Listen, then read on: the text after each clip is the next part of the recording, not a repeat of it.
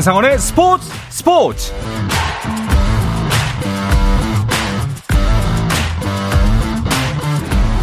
스포츠가 있는 저녁 어떠신가요? 아나운서 한상원입니다. 오늘 하루 이슈들을 살펴보는 스포츠 타임라인으로 출발합니다.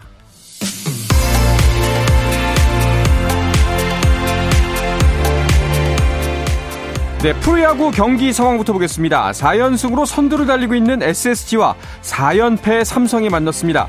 오원석 대 원태인의 선발 대결로 시작된 경기 선취점은 SSG가 만들어냈습니다. 최정의 2타점 적시타, 최주환의 안타로 석점을 가져간 SSG. 하지만 최근에 부진을 씻어내는 피랄라의 석점 홈런으로 승부를 원점으로 돌려놓는 삼성입니다. 주신수의 홈런으로 재역전한 SSG 하지만 삼성이 한 점 추격하면서 6회 말 현재 4대4 동점입니다. 역시 4연승을 이어가고 있는 SSG의 승차 없는 2위 LG는 롯데와의 3연전을 시작했습니다. 1회 반지를 상대로 가볍게 한 점 뽑아내면서 경기를 시작한 LG. 3회 롯데의 황성빈이 수비 실책을 틈타 그라운드 홈런을 만들어내면서 역전에 성공합니다. 하지만 4회 LG가 다시 2점 추가하면서 재역전. 6회 초 현재 점수는 5대2로 LG가 2점 앞서갑니다. 3연승 중인 3위 NC의 경기도 볼까요? KT를 홈으로 불러들였습니다. KT의 수셔 5이닝까지 피안타 2개만 기록하면서 NC의 타선을 맡고 있고요. NC의 신민혁도 6개의 안타를 허용했지만 역시 점수를 0점으로 맡고 있었습니다.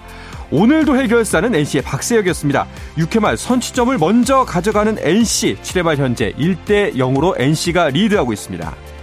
4연패에 빠진 키움은 두산을 상대로 반전의 실마리를 찾을 수 있을까요? 최근 부진한 키움의 방망이 오늘은 제 몫을 해주고 있습니다. 김희집의 솔로 홈런을 포함해 석점을 가져가는 키움. 두산이 2회 한 점 추격하면서 2점차 승부가 펼쳐졌는데요. 5회 말 2점 추격하면서 승부는 다시 원점입니다. 6회 말 현재 3대 3입니다. 자, 최하위 한화는 양현종 선발의 기아를 만났습니다. 맞서는 한화의 투수는 남지민. 팽팽한 투수 대결이 펼쳐지고 있는 경기. 한화가 희생 플라이로 한 점을 먼저 가져갔고요. 이후 두 점을 추가했습니다. 하지만 6회 황대인의 석점 홈런으로 경기를 원점으로 돌리는 기아입니다. 7회 말 현재 3대 3 동점입니다. 차준환, 이시형, 김예림, 이해인 그리고 조혜진, 스티븐 에드콕조, 임해나 예콴조로 이뤄진 한국 피겨 스케이팅 대표팀이 오는 13일부터 일본 도쿄에서 열리는 2022-2023 국제 빙상 경기 연맹 피겨 스케이팅 월드 팀 트로피 대회에 나섭니다. 팀 트로피는 2009년 시작된 피겨 단체전인데 격년제로 매번 일본에서 열리고 있고 한 시즌 동안 가장 좋은 성적을 거둔 6개 나라가 경쟁하는데요. 한국이 이 대회에 출전하는 건 이번이 처음입니다. 독일 분데스리가 마인츠의 이재성이 이주의 팀에 선정됐습니다. 독일 매체 키커는 27라운드에서 최고의 활약을 펼친 선수들을 추렸다면서 11명 라인업을 발표했고 미드필더 한 자리를 이재성이 당당히 자리했, 자리했습니다. 이로써 이재성은 올 시즌에만 키커 선정 베스트 11에 세 번째 이름을 올렸습니다. 한편 이강인을 여러 차례 도발했던 레알 마드리드의 발베르데가 경기 후 상대 선수를 찾아가 폭행을 해 물의를 일으켰는데요. 현지 언론은 최대 6개월 출장 정지 징계를 받을 수 있다고 보도했습니다. 한국 여자 프로골프 KLPGA 투어 롯데렌터카 여자 오픈에서 데뷔 2년 차에 생애 첫 우승을 따낸 이예원이 여자 골프 주간 세계 랭킹에서 지난주보다 9계단 뛰어오른 39위에 올랐습니다. 리디아 고부터 넬리 코다, 고진영, 아타야 티티꾼, 이민지, 그리고 그 뒤로도 1위부터 10위까지는 지난주 순위와 같습니다.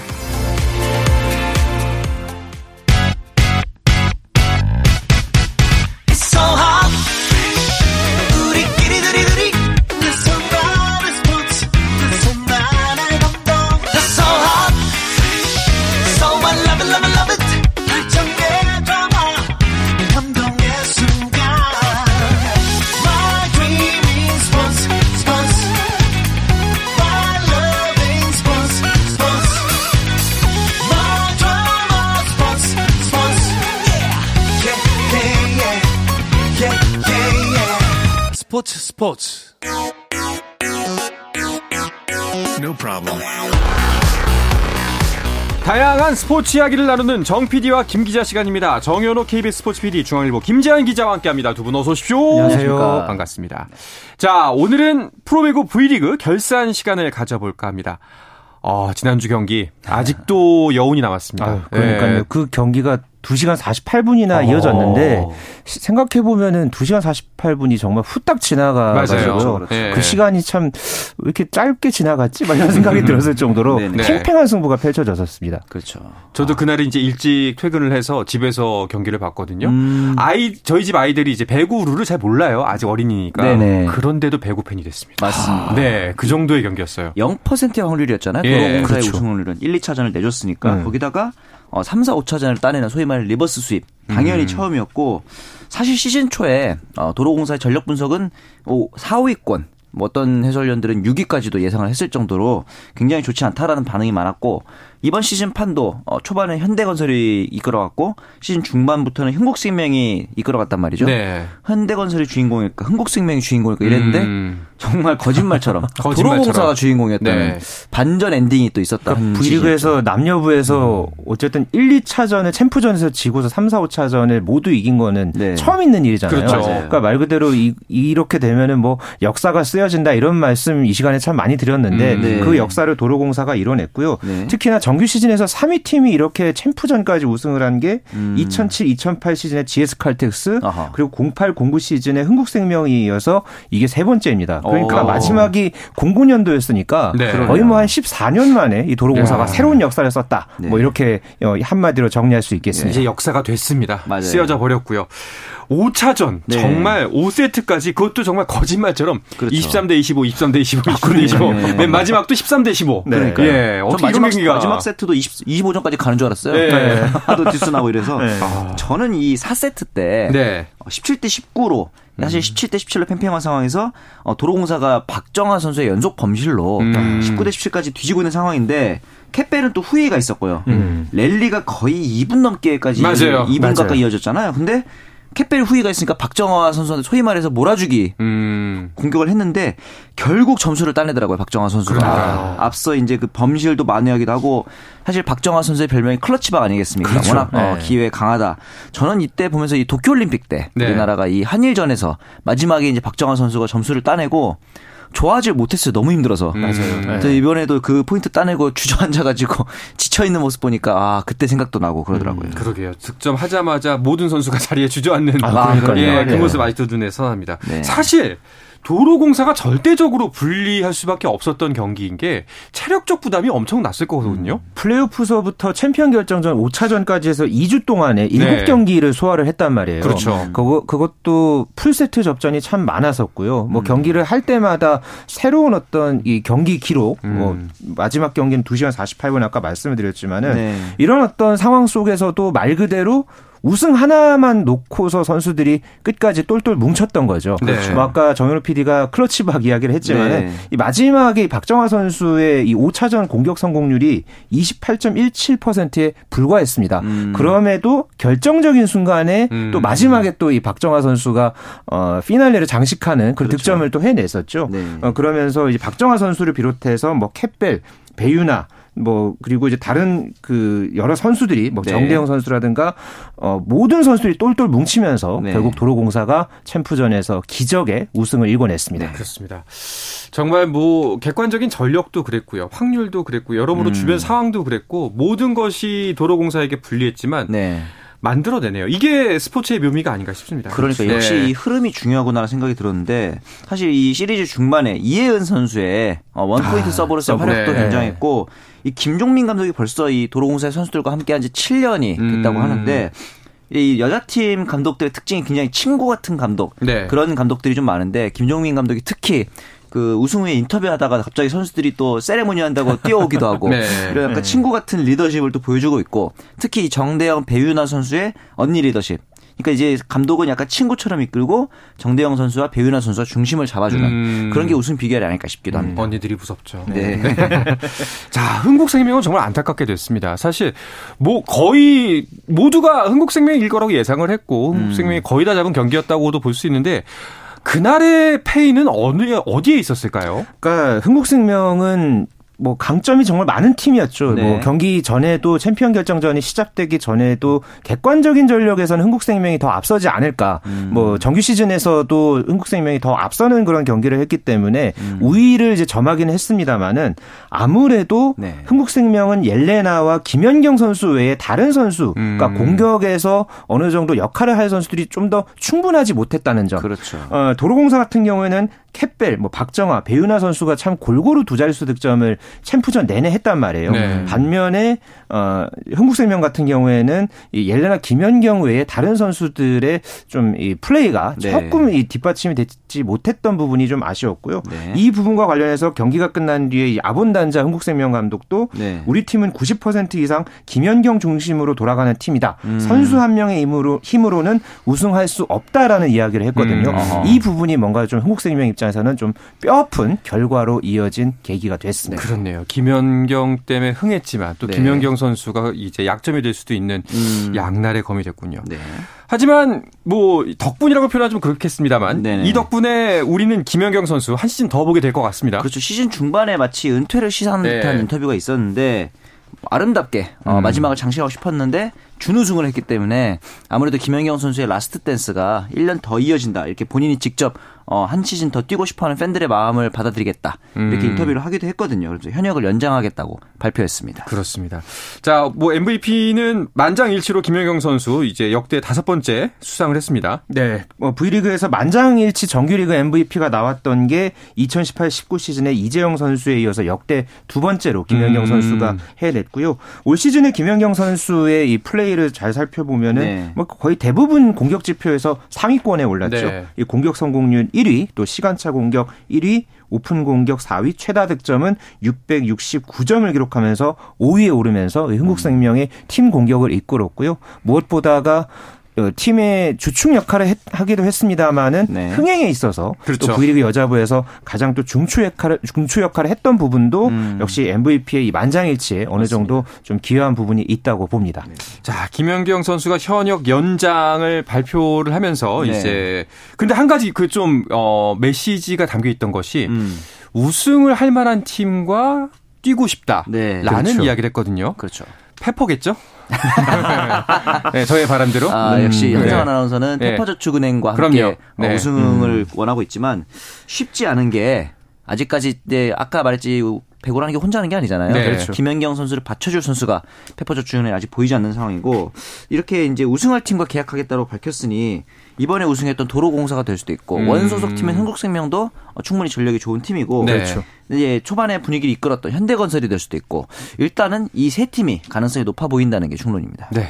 그래서 페퍼로 가는 겁니다. 계속해서 만들어가는 겁니다. 네. 네. 자, 김연경 선수의 현역 연장 발표 거의 뭐 확정이라도 해도 될 것 같은데 네. 이래 이 때문에 어, 이번 FA 시장 정말 후끈 달아올 것 같아요. 더욱이 이번 FA 시장서부터 좀 이 변화된 이제 부분이 네. 이 셀러리 캡 있죠. 이 네. 연봉 그 총액 그 상한선이 18억 원에서 다음 시즌서부터는 28억 원으로 증액이 됩니다. 오. 어. 그렇죠. 그러니까 그만큼 이제 폭이 넓어져, 넓어졌기 때문에 V리그 FA가 주로 한 3년 계약 계약을 거의 한 그 기초로 하거든요. 네. 그렇다면은 이 3년 계약 기준 최고액을 지급한다고 가정을 한다면은 뭐 보수 총액 보상금 뭐 여기에다가 보상 선수까지 얻는다면은 한 33억 원을 김연경 선수에게 아마 투자를 해야 할 것입니다. 그렇죠. 뭐 물론 이제 여기에 이제 어더 이제 인센티브도 이제 주어지는 부분도 있겠지만은 하지만 이제 흥국생명이 그만큼 연봉을 음. 지급을 했음에도 네. 뭐 구단 수익이라든가 이런 부분에서는 뭐 거의 그 이상의 어떤 성과를 분명히 음. 냈거든요. 그렇기 네. 때문에 흥국생명뿐만 아니라 김연경 선수를 영입하고 싶은 여러 이 여자 팀들 같은 경우는 지금부터 지금 이 시간에도 아마 계산기를 두들기고 맞습니다. 있을 거고요. 네. 네, 과연 어느 팀이 김연경 선수 영입 전에 나설지 음. 아주 관심이 모아집니다. 네. 또 이번 FA 시장 사실 김연경 선수뿐만이 아니라 뭐 음. 박정아, 배유나 뭐 정말 이번 FA 시장 화려합니다. 그렇죠. 지금 도로공사가 우승을 했는데 우승 다음 날부터 이제 걱정이 시작될 겁니다. 그렇죠. 네. 네. 어, 박정아, 배윤아 선수에다가 문정원, 전세한, 정대영 음, 선수까지 그렇죠. 주전 다섯 명이 모두 FA입니다. 네. 근데 또 우승했으니까 연봉은 올려줘야 될 거고. 그렇죠. 이런 상황이기도 하고 도로공사뿐만 아니라 지금 이제 지난 시즌에 연봉 순위로 봤을 때 1위인 김연경 선수 FA고요. 음. 3위인 김희진, 4위 박정아 모두 FA가 됩니다. 네. 거기다가 이제 국가대표 리베로인 김연견 또 오지연 오지영 선수 FA고요.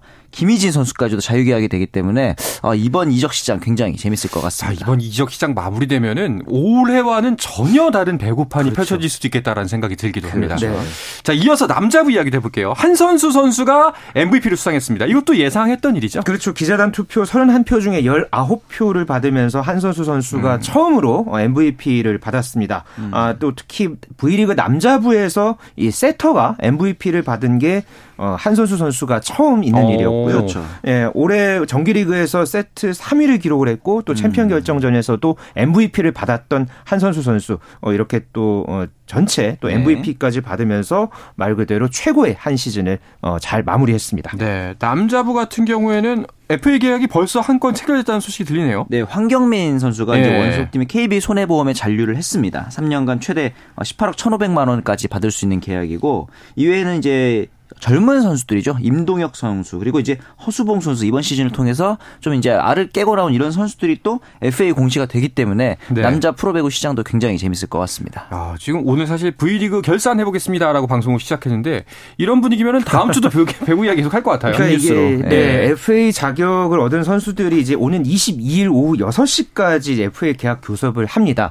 네, 그렇기 때문에 앞으로 또 한 주 뭐 더 나아가서는 그 다음 주까지 아마 어, 배구 이야기를 이 시간에 하지 않을까. 그렇습니다. 특히나 김연경 선수가 어느 팀과 계약을 할지 음. 예, 이 부분을 갖고 아마 또 얘기를 하지 않을까 싶습니다. 네. 자, 뭐 그 김연경 선수 계약과 관련해서 물론 뭐 우리가 이런 거 잘하잖아요. 예측 한번 또 해봅시다. 아, 네. 자, 김지한 기자는 김연경 선수가 많이 어디랑 계약할 것 같아요? 아, 참, 뭐, 개인적으로는 네. 사실 어느 팀과 계약을 하든지 간에 김연경 선수가 참 그 배구를 행복하게 했으면, 아. 네, 그럼 음. 좋겠다는 그런 바람이 있고요. 네. 뭐, 그런 만큼 바람대로 우승할 수 있는 팀, 네. 네, 환하게 웃을 수 있는 팀이라고 가정을 한다면 음. 저는 좀 흥국생명에서 좀 다른 어. 팀을 좀 바꿔서 음, 현대건설을 조금 더 추천을 해보고 싶습니다. 아무래도 뭐 거기에 또 워낙 김연경 선수가 또 친한 그런 어떤 동료들도 많고 그렇죠. 네, 올 시즌에 현대건설이 정규 시즌 초반에 또 좋은 분위기를 또 이어왔기 때문에 네. 그런 부분에서는 좀 이 김연경 선수가 현대건설과 잘 음. 맞지 않을까 그렇죠. 네, 조심스럽게 예상해 봅니다. 저는 반대로 흥국생명이 잔류할 것 같다. 라는 생각을 좀 했는데 아, 네. 왜냐하면 자기가 팀이 중심이 되어서 한국생명과 이제 마지막까지 피날레까지 잘 마무리하고 싶다는 생각이 있을 것 같은데 네. 변수가 아본단자 감독이 약간의 김연경 선수의 은사기도 아, 하잖아요. 그렇죠. 음. 이 네. 아본단자 감독의 거취가 김연경 선수의 잔류 또는 이적에 좀 큰 영향을 미칠 수도 있겠다 이런 음, 생각도 들고요. 알겠습니다. 두 분 다 틀렸습니다. 페퍼로 갑니다. 처음부터 끝까지. 네. 네. 자, 한번 제 계속해서 지켜보면 좋을 것 같습니다. 네, 자, 이제 배구는 국가대표의 시간으로 넘어가네요. 네, 올해 또 VNL이 또 계속해서 예정이 돼 있습니다. 그렇죠. 여자 대표팀이 5월 30일부터 7월 2일까지 어, 이 일정을 치를 예정이고요. 또 특히나 이번 국가대표팀에는 한유미 코치가 또 합류를 하게 됐습니다. 음. 항저우 아시안 게임 때까지 어 이제 대표팀을 이제 함께 하게 됐고요. 그러면서 네. 세자르 감독과 함께 어 이제 보좌를 하게 되면서 어 세자르 감독 같은 경우에는 현재 이제 소속팀의 일정이 있습니다. 네. 그래서 이제 종료가 되는 대로 입국해서 본격적으로 VNL과 또 아시안 게임 체제에 돌입할 예정입니다. 네. 네. 자, 매주 이 시간에 로고에서 목소리를 만났던 한유미 해설위원이 코치로 합류한다고 합니다. 더 기대가 되는군요. 자, 이어서 메이저리그 이야기로 넘어가 보겠습니다. KBS 일라디오의 모든 프로그램은 유튜브로도 함께 하실 수가 있습니다. 물론 한상원의 스포츠 스포츠도 유튜브에서 보실 수가 있습니다. 많은 관심 부탁드리겠습니다.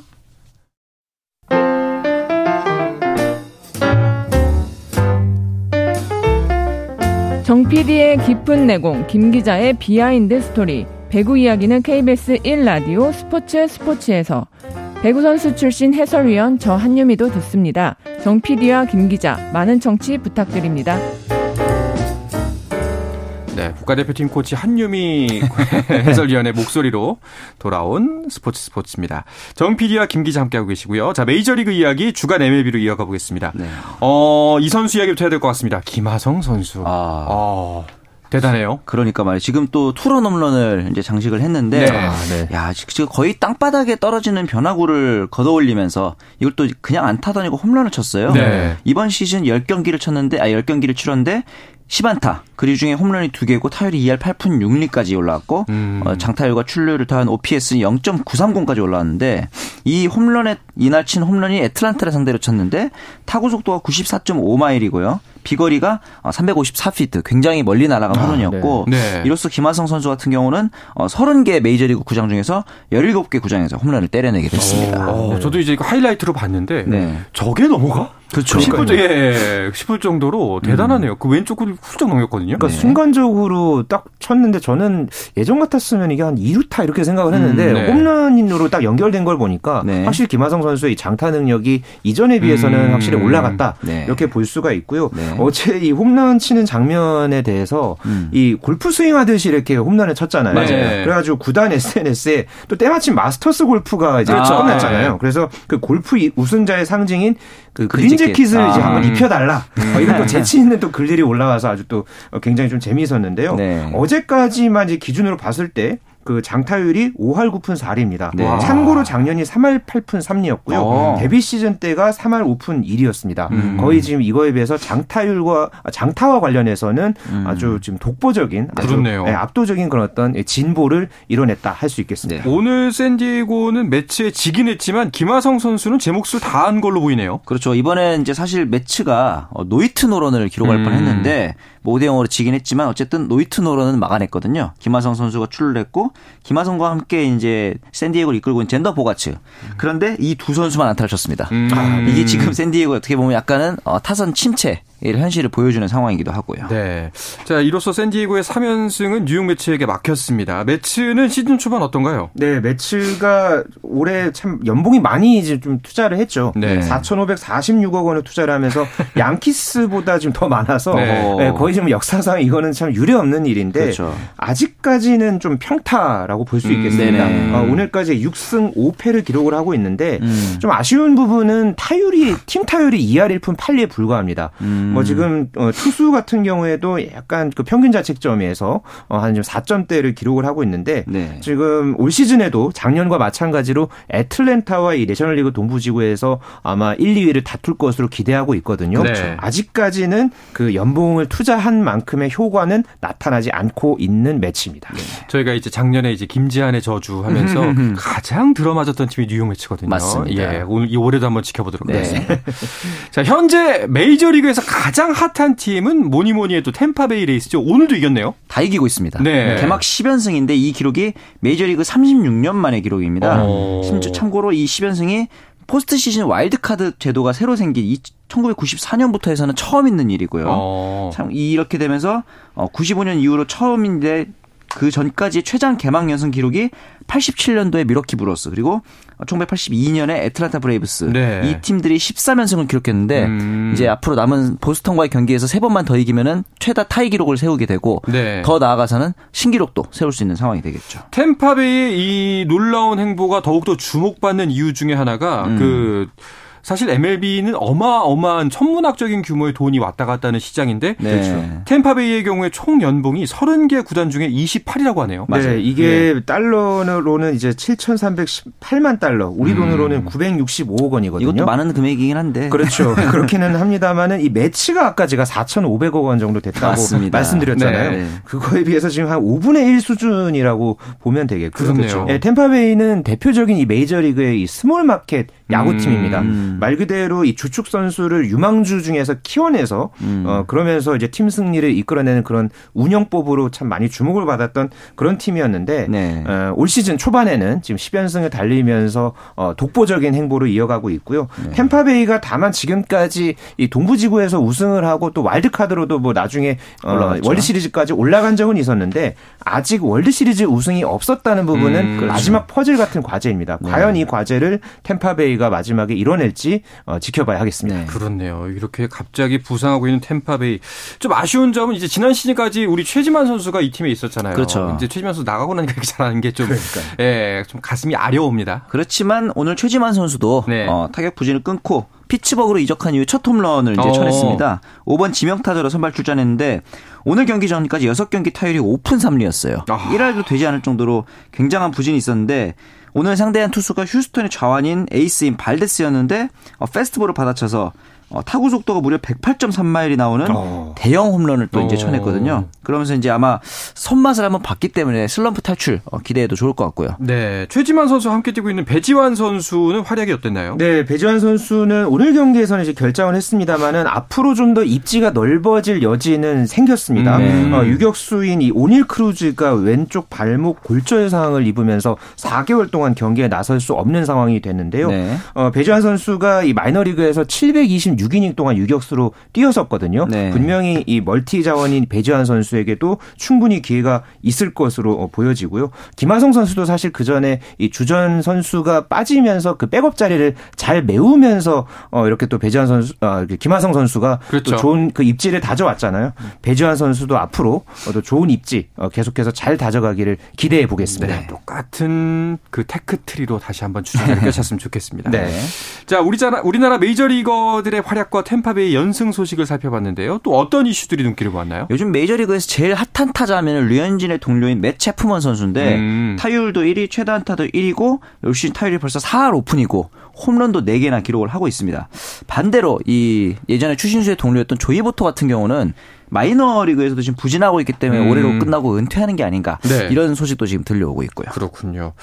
자 이번 시즌에 메이저리그 규칙들이 많이 바뀌었습니다. 그래서 시즌 초반에 좀 변화가 많이 일어나고 있다 이런 소식이 들려오더라고요. 네, 뭐 pitch clock이라든가 수비 시프트 금지, 뭐 베이스 크기 음. 확대 같은 그렇죠. 그런 규정 변화를 저희가 지난 시간에 소개해 드린 적이 있었는데요. 네. 이 효과가 그대로 나타나고 있는 것 같습니다. 네. 시즌 초에 평균 원래 3시간 9분이었던 경기가 올 시즌에는 지금까지는 2시간 30 38분으로 어. 추산이 되면서 무려 31분이나 경기 시간이 어. 감소가 됐고요. 네. 또 여기에 따라서 뭐 타율 도 올라가고 도루도 음. 경기당 이제 평균 숫자로는 어 많이 좀 올라간 그런 맞습니다. 수치들이 보여서 현장에서도 굉장히 긍정적인 반응들이 이어지고 있습니다. 네. 확실히 팬들이 좀 더 좋아할 만한 좀 빠르고 공격적인 경기들이 펼쳐지겠네요. 네. 네. 알겠습니다. 마지막으로 이번 주 어떤 경기들을 주목해 보면 좋을지 정리해 주시죠. 일단 피츠버그의 최지만 선수 네. 손맛을 봤는데 붙고 있는 팀이 우승 후보 후보인 휴스턴이잖아요. 근데 음. 휴스턴이 사실 어, 시즌 초반 페이스가 좀 주춤합니다. 휴스턴 상대로 좀더 어, 손맛을 계속 볼 수 있을지 이것도 이제 기대가 되고 반대로 김하성 선수의 샌디에이고는 초반에 돌풍을 일으키고 있는 지금 내셔널리그 중부지구에서 선두를 달리고 있는 미러키와 격돌을 하게 됩니다. 네. 그렇기 때문에 어, 김하성 선수의 샌디에이고가 타격감이 조금 안 올라온 선수들이 많은데 미러키라는 어려운 산을 어떻게 넘을지 이렇게 또 이제 좀 기대가 되고 이 오타니 선수가 이제 내일 시즌 2승에 도전을 하게 됩니다. 그러면서 이 오타니 선수 당연히 당연히 타격도 하잖아요. 네. 최근에 어, 330만 원짜리 헬멧을 세레머니용으로 샀다 그러면 사무라이 아, 그렇죠. 헬멧을 네. 요거 내일 쓸 수 있을지 이것도 좀 기대되고요. 네. 알겠습니다. 자, 이야기를 끝으로 이번 주 정 PD와 김 기진을 마쳐야 될 것 같습니다. 오늘도 역시 함께 해주신 정현호 KBS 스포츠 PD 중앙일보의 김지한 기자 두 분 고맙습니다. 고맙습니다. 감사합니다. 자, 내일도 저녁 8시 30분에 뵙겠습니다. 한상원의 스포츠 스포츠!